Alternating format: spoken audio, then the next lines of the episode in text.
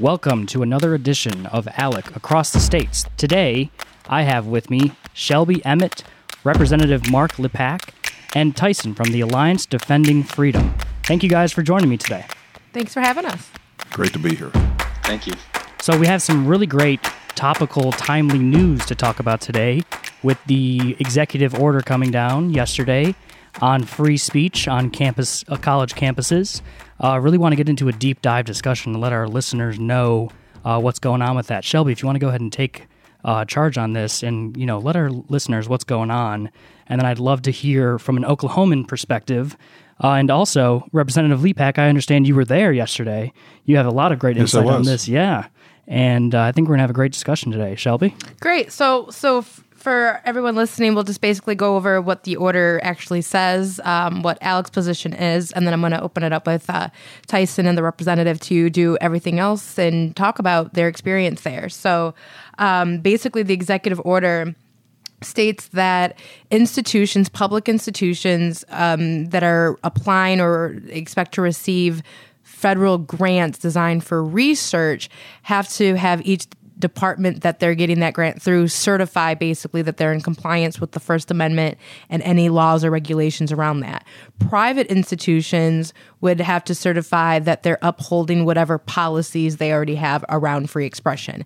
And that's just a basic way of saying that under the First Amendment, under campus speech, public institutions are expected to uphold free speech, but private institutions also have a First Amendment freedom of association right. So they can do whatever the heck they want. They just have to state what it is and then uphold it. So that's basically what the executive order does. It doesn't apply to financial aid, student academic programs, just federal research funds. Um, and basically, our position is we think it's great that the administration is taking this seriously. It is a very important issue. But, you know, we're ALEC, and we know that uh, big government usually is bad, and the states are usually better than the feds. So we're optimistically, um, you know, what is it? Reagan's Trust and Verify. We are in Um, verification. Yeah, so Yes. we're going to wait and see how this is actually rolled out and work closely with our members and with the administration to make sure that free speech is still protected regardless if it's happening at the federal or the state level. So, Yeah. So, so Tyson, what's your approach on the executive order and also uh, ADF's approach? I mean, uh, what what were your guys' reaction as it was coming down the pike, and then after it actually came out and uh, was signed after the event that Representative Lepak was at?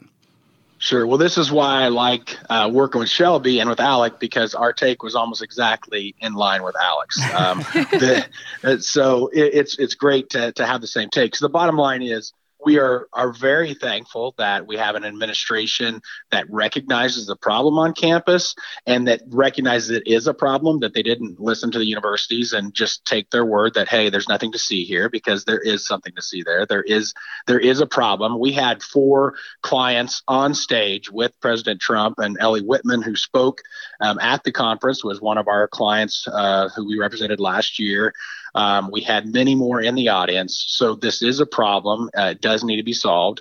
But at the same time, um, we we do believe that um, the best option is to you know is for this to to be taken care of at the state level and even you know individually at the at the institutional level um, so so we are also um, taking this this wait and see approach um, because as we've seen in in um, in our work, the devil really is in the details, as Shelby said. And so it's easier said than done to say, hey, you need to comply with the First Amendment. Um, that that doesn't give an institution um, or a, a government official enough information. And so what needs to be done is there need at the implementation level, you know, we're looking for some objective criteria to be put in place so that we don't have a, a government uh, official just using complete discretion to determine which institutions are in compliance and which aren't. Um, it's the same thing that we do when we're evaluating a university's policies. We say, look, it's great to say you're content neutral, but that doesn't mean anything. It needs to have objective criteria to make that determination. Uh, that make that makes a lot of sense. I, I do want to pivot just for a quick uh, moment. Uh, Representative Lepak, you were one of the few who was actually in the room yesterday with President Trump when this executive order was signed. Uh, what did you expect was going to happen with this event, and you know how did the event play out with those expectations? Well, we didn't know what to expect, first of all, and and there's a little bit of a backstory as to how I even got there. The um, the Senate author of uh, Oklahoma's Senate Bill 361, um, lost her co-author on the House side unexpectedly a couple of days before deadline, and it wasn't that he didn't want to run the bill. There were some digits that got transposed as he was trying to sign up for another bill, and they got put on that one. And when when she found out, oh, he's not really my, I don't have a co-author. I happened to walk up on this conversation and say, well, I like this bill. I'll do it. so I sign up. 48 hours Time later, place, yeah, right? Yeah. I'm- I'm getting a, a call from the speaker saying, hey, the White House asked if you wanted to come come to this event. And so the senator and I said, sure. And, and here, you know, so we got the information where to show up and what time. And that's really all we knew. And uh, then once we got there, um, uh, we realized this was more about the students, which was just great. So we're standing in line outside in the rain, waiting to get in the side gate. Um, and there are probably 120 students total, maybe a little bit more.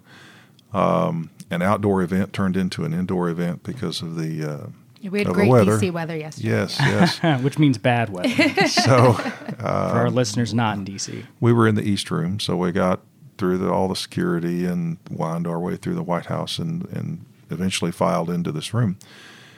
Um, the the unexpected thing for us was uh, we realized each of these students had a story as to why they were there. Yeah.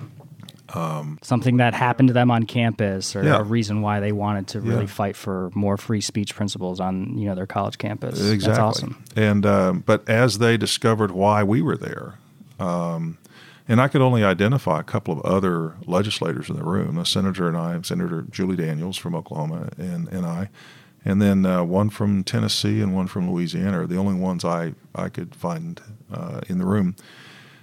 Uh, they were the students were thanking us for running this legislation on behalf of their peers in Oklahoma. We had students there from um, Upper New York, uh, Virginia, a, lot of East Coast area schools. We had uh, some from Cincinnati, uh, Michigan that we met. Uh, I saw some wearing University of Washington caps, um, uh, make UW great again, that kind of thing. Uh, So can you tell us? So for a quick background, the a lot of states are introducing uh, versions of ALEC's Model Policy, our Forum Act, and our Forum Act is basically our our our solution to the campus speech problem. It takes a limited government, free market, government transparency approach that's pro student. So it's really cool to hear so many young people, college students, actually embrace that and actually see like, no, this is a good thing for for me, and to see that. Uh, representative, could you tell us more? What what were the students thanking you for as a representative in tackling the campus speech issue? Well, I think it, it was rooted in their own experience of the pushback. There was something they wanted to talk about. One student told us about an article he had written, and he didn't get into the topic. He was just told if he ever reported on that again, he would be, and I, I don't know if he was going to be kicked out of school or suspended or Some sort of some, some sort of yeah. yeah administrative thing. I'm personally aware in Oklahoma of a couple situations where students kind of get hauled on the carpet to explain themselves and you know the the administration is kind of bearing down on on somebody who really didn't do anything wrong um, uh, and I so I think they're reacting to that and when they heard we were running this bill it was like okay you're one of us you know you you You're a freedom you're the fighter old for guy free that speech. gets it that Yeah. gets what we students are having to deal with you know So you were we were talking before the the recording started, and you were telling me about your great college experience. What has your college experience like? It, it seemed when we were discussing that you had a lot of. I I- sympathy is not the right word, but you understood the passions of a lot of young people today, and it was it was great to hear. I think sometimes young people they're not always doing it the right way, but a lot of them have the right spirit, right? They want to use free speech, and you were reflecting on your time on a college campus. So, could you tell us a little bit more about that for those that may be thinking that the kids today may not be as professional and civilized as the students? Oh my goodness! then. So, so my college days uh, were fall of '74 to the spring of '78, um, and I like to joke in Oklahoma. A lot of the '60s didn't get there till the '70s, but um, as a student and raised in a very conservative household, you know, um, I didn't get any trigger warnings that I would be finding people burning a flag on campus or you know, stripping down and, and burning a bra and that, that kind of thing. Um, uh, a lot of drug use, marijuana use, uh, those kinds of things. And, and we were actually expected to cope with the things that we were going to find on campus. The, the, the concept that we might be offended just wasn't part of the conversation. It was more you're going to get into this wide world and you're going to experience things on this college campus that you know maybe you weren't raised with. Different points of view. I remember a friend um, so I, I, I, became eventually a uh, a resident advisor. This is an upperclassman that lives in the dorms. And um, um, they did a, a session on um, race relations. Uh, I had a, who I thought was a really really good friend bear some things emotionally um, about my race, which totally surprised me. But it wasn't banned. It gave us a chance to talk about something that this woman was feeling. Um, and in such a pivotal time. Yeah. It, yeah I mean, you're yeah, 20 to have years that old. conversation. Yeah, yeah. Uh, I didn't need to be warned. I didn't need to be in a safe zone. Uh, just there it was, yeah. just raw right there, and in real time, you could react the way you might react, and, and in this case, uh, talk about it. Yeah. So, so Tyson, I want to loop you back in as well. Um, I'm not sure if you have similar yeah, college stories, exciting yeah. fun parties that we should know about, or or maybe some some lessons that you've learned that are reasons why you support policies like the ALEC model policy uh, of Forum for uh, instituting free speech principles on campus. Um, and really love to get your take on this because I know you're coming at it from a you know completely different uh, approach than we are. Yeah, you know, I don't have any stories, uh, frankly, and, and rooted. Uh, I mean, I have stories, but nothing that would be relevant to nothing that'd be relevant to the conversation. Uh, you know, the I went to I went to Wichita State University, and I, you know, I was politically active, but I didn't have any any problems in general. It wasn't my passion for this issue didn't come from that. It really came from just coming from a family that that really um, appreciated. My my grandfather loved America, and he loved what what it stood for, and he always just told me how um, how lucky I was to live in a, in a country like this that had constitutional freedoms. And so I just always had an appreciation for that and always had a passion to continue those because I was taught history, and that history shows that America is unique in uh, in world history to maintain these types of freedoms, and that those freedoms don't just they're not the default. They're always they're always fought for every generation, and so I just had a passion for that, and and my my time at ADF has continued to reinforce that passion because what it's shown me is that you know, human nature doesn't change. Uh, human nature, when people get in power, they tend to enforce it in a way that is, you know, in their own interests. And as of right now, universities are predominantly liberal. That's not a, you know, they, they just are the administration, the professors. And so if you don't have policies in place and laws in place that make sure that that the uh, these policies are enforced in a neutral manner. They're not going to be, um, unfortunately. And so we just we need to have those protections. And I've seen a lot of students. I mean, Ellie Whitman that spoke there. I mean, she all she wanted to do was just have a a static display showing, hey, here's how many abortions take place in Ohio every year. That's all it was, just crosses. You see those types of crosses in cemeteries every day. And yet her school told her that she couldn't have that display without putting warning signs around all of the the, the, the campus warning people that they may be triggered if they come there. Well, that, that completely changes the message that she was trying to convey, and it completely changes the audience. And in fact, somebody, after they were able to have their previous display the previous year, came to her and said, Look, I chose to have my baby because of your display this last year. I was considering abortion. And so these messages have impact. And, and it's important that that students are able to express their message and then engage in conversations even difficult conversations like the representative just told us about. Those are how we grow. Those are how we come together as a society. If you stop those conversations there's going to continue to be division. And so we you know we, we think that the answer is more speech um, and the answer to our problems is more speech. We come together we give our sides and hopefully we see the humanity in each other when we're able to do that yeah, that's that's awesome. So, Tyson, um, I, what I would love to do is help members and our audience understand more about what's happening in state legislatures across the country on campus uh, speech. And I wanted to talk specifically about our model policy, but more specifically, what pushback and what's happening on the ground when uh, issues of campus speech are brought up and why do some people oppose it and what's happening? So uh, representative could you tell us more about as you've walked through campus speech in, in oklahoma what is some of the pushback that you've gotten? What groups or entities in oklahoma don't think that protecting free speech on college campuses is, is an important thing to do well, honestly, at this point, I personally have not received any pushback as we're just getting started on the House side hearing this bill. I understand the senator had some, um, a few higher ed uh, conversations with, with members of higher ed.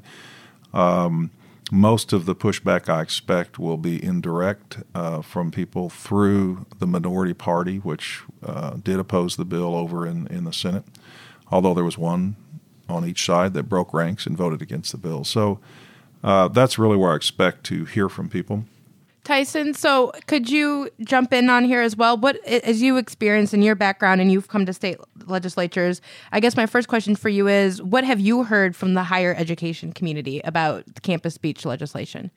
Sure. The first the first thing is they're like, hey, there's you know no problems. We don't have any problems here, um, and it's just wrong. I've I've reviewed hundreds and hundreds of policies across the country, and at virtually every institution, there's at least one policy that infringes on the First Amendment rights of students. Now, they're not always intentional. They're you know some of them are well intentioned. They're trying to you know accomplish maybe a good thing, but they're doing it in a heavy-handed way that uh, that violates the First Amendment. So the the fact is, when we're able to come in there, we can definitely show that there there is a need in every state for this type of legislation. That's um, and and here's the thing that's great about um, what what the executive order does, I think that shows this is um, now you know there's 38 billion dollars every year given to schools, and so as a state, um, you know, your institutions are now at risk of losing those if you don't have these policies in place. So, as a state, you can protect the institutions from themselves, really, by enacting these laws saying, look, we don't want you to lose.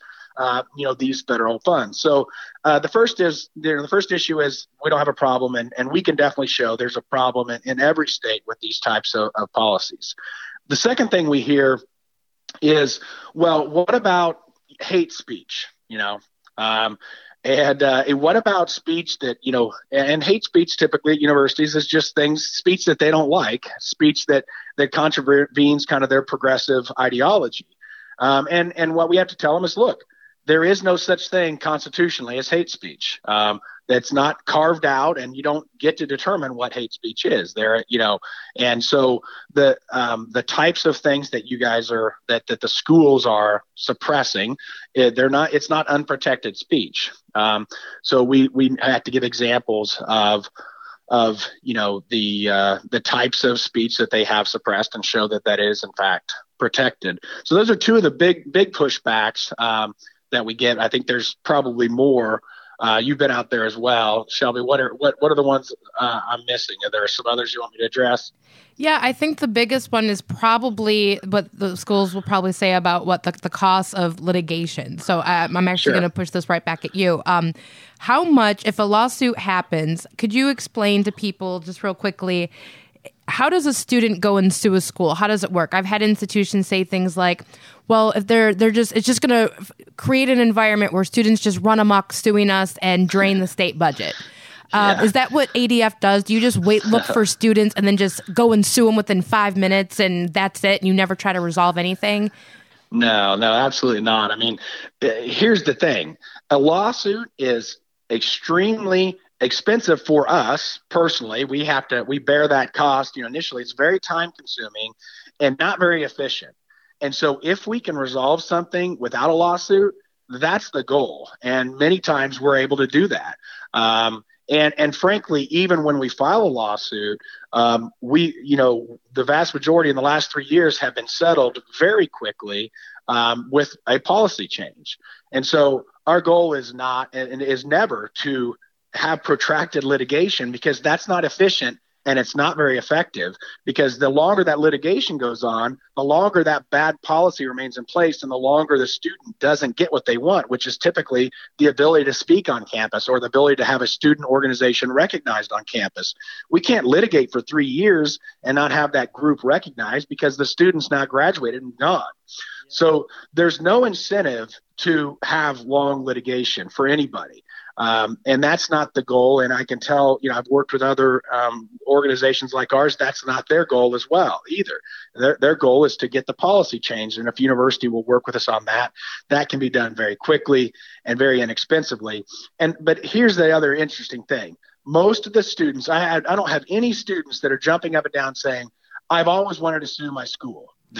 they just don't do it. They're very reluctant because they love their schools and they're there to get an education and they don't want to be that doesn't make them a you know a hero on campus. Many times it makes them a pariah. This isn't there's and there are many many states that have um, arizona's had this type of law in place for several years and there's not been a flood of lawsuits. It's not going to happen. It you know it is it, very difficult to get a student for a, a student to, to make the decision to sue their school. It's usually done very reluctantly and only as a matter of last resort. Yeah, I think that's really great insight, especially uh, for those who are interested in you know what the lawsuits look like and you know how often they are. Uh, I do want to move over back to Representative Lepak. I know uh, you know since you were in the room uh, at the signing there yesterday uh, you you were intimately uh, next to the the remarks that the president was giving. I mean, what did you think of what he was saying uh, in general, and then also on the executive order uh, specifically uh, when you're thinking about uh, the Forum Act, you know, good ALEC model policy, and then also SB 361.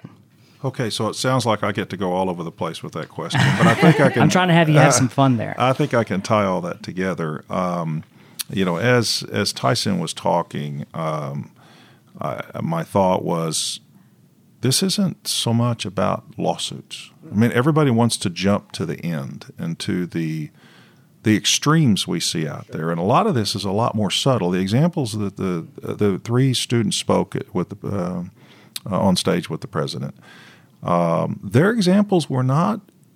They were outrageous in that they had to put up with this kind of pushback, but they didn't really do something that was all that outrageous. You see the violence and destruction, and it's well documented on, and we see it on on TV. Yeah, uh, that's occurred on some college campuses, and this wasn't that dramatic. And I think in Oklahoma, I don't think our I think our universities are more concerned about order than they are really squelching anything. They're more concerned about getting it out of control. And what I like about this legislation is it kind of flips the script instead of uh, cautioning people about don't do these things because you've got to worry about all this, this is more about putting something in writing in policy, in, in handbooks, in training for university officials out on a website about what free speech is. It, it, it isn't about, as the president said, trigger warnings and free speech zones and, I mean, um, uh, safety zones and, and those kinds of things. This is more about uh, the expectation of what the First Amendment is, that the right, uh, including the right to free uh, free speech. Uh, and, and, so, when you set that expectation, um, I think you will have a better result in the end. You won't have the lawsuits that that everybody wants to talk about. Um, it's and so back to the president's remarks you know, the devil's in the details on these kinds of things, and we don't know exactly how this will be executed, but uh, the, the executive order, I mean. But I think he put a finger right on the problem, which is things have gone too far the way they've gone. And it's an awareness. This is our First Amendment right. This is an awareness issue. This is a you know, let's not be passive and sit back and just say, "Oh, that's a shame." Whenever we see it, this is no, it's not just a shame; it's wrong, and I shouldn't be intimidated. I, I should be able to speak my mind. Uh, so the legislation, I think, does a great job of putting something in place that'll actually probably help universities more than than it'll hurt them. But I, I understand when you're in an administrative environment, you come up with something and you, you've got your your rules and your regulations and, and how you're operating. And somebody outside is saying, no, no, no, you got to rethink this. And, and, but I think it'll be okay. I think we have a lot of support in Oklahoma. I know personally a couple of college presidents. Um, and I know uh, many administrators. Oklahoma's not a large state. Uh, I think this will be something they can handle really easily. Yeah, I, I just wanted to uh, say the exact same thing. That's what that's what I've really really liked about uh, Forum and working with the groups that we did is we were still very much concerned that the problem here again isn't necessarily legal it's cultural right you want everybody the, the best case scenario our college students all over the country are holding protest and counter protest and counter counter protest Yeah. and they're doing it in this great wonderful way and they're learning and they're engaging that's the ultimate outcome we don't want anyone to fear expressing themselves regardless, right? So that's why making sure that you have a clear policy lined up, you make sure that the adults know exactly what's going on, but you also make you set the standard. And that's what Forum does. It sets the standard to say this is exactly what we expect from ourselves as public institutions. This is exactly what I expect of myself as a college president, as a campus police officer because I'm receiving tax dollars and I have a duty under the 14th Amendment to uphold and defend your rights. But also this is what I expect from you as an American, as a young person in this country on a college campus to learn how to debate and critically think and challenge somebody. So, with those positions and those passions that you really believe in, you can actually go out into society and achieve them. I think that's the biggest problem on top of that that we don't talk about is when we protect young people from this, the people that are the most passionate about whatever their social cause is aren't actually learning the tools in order to actually fight for that and make it happen because they don't know how to address an opposing view. And as you know, legislative like representative, that's exactly what all of this is about. You don't get to sound policy solutions if you're not able to engage with people around you, especially with people you disagree with. I call it the echo chamber. You, whether it's social media or even our our uh, unwillingness to directly engage people with eye contact and verbal conversation. I text Sorry, when I Tyson, could call. for, for calling in. I, I would rather text than talk. I would rather look at my phone than look at you. Uh, I would rather text while you're talking. I, you know, I, there's social media, and I get in a small group that reinforces everything as opposed to challenge. Now, you, you Yeah. see challenges on social media. I've been through a couple campaigns, and I've seen, I've But it seen what usually happened, turns but- into you know one both sides becoming more emboldened, You know and what- entrenched what- in their positions, as opposed to coming to any sort of common ground or listening to the other side. Yeah, at least yeah. from my perspective. I agree. Yeah, absolutely. Um, I mean, it, it, you know, from what you guys are saying, it really does sound like this is a great first step to at least pointing out what we all agree is a really big problem on college campuses. And I just want to take a moment here and thank you, uh, Representative Lepak, for leading the charge over there in Oklahoma uh, with your co-sponsorship of uh, Senate Bill 361, uh, and then also, you know, being over there and being invited. Congratulations, and I hope you had a great time uh, listening to uh, the president's remarks and being there at the historic signing of the executive order. And thank you for coming on our podcast today. Well, thank you for having me. It was really great seeing the president connect with young people. Yeah. That was probably the thing that stood out the most. They genuinely were thrilled to be there, and it wasn't this celebrity thing. It he, you can't see it on TV. he was directly connecting with these people, and um, and they were responding with love. It was it was Oh. really great to be there. That's awesome. And, you know, also thank you to Shelby, our director of the Center to Protect uh, Free Speech, for coming on the podcast today. Thanks for having me. And then Appreciate Tyson over at the Alliance Defending Freedom. Thank you so much for calling in and joining the discussion on free speech on college campuses in the States. Absolutely, it was my pleasure. All right. And uh, thank you guys for listening. We will catch you guys next time. Thank you for listening to Across the States, the premier state focused podcast presented by the American Legislative Exchange Council. To learn more about our work or to make a tax deductible donation, follow us on Twitter and Facebook at Alec States and check us out online at alec.org. All individuals on this show do not speak for the American Legislative Exchange Council and are representing their own individual opinions.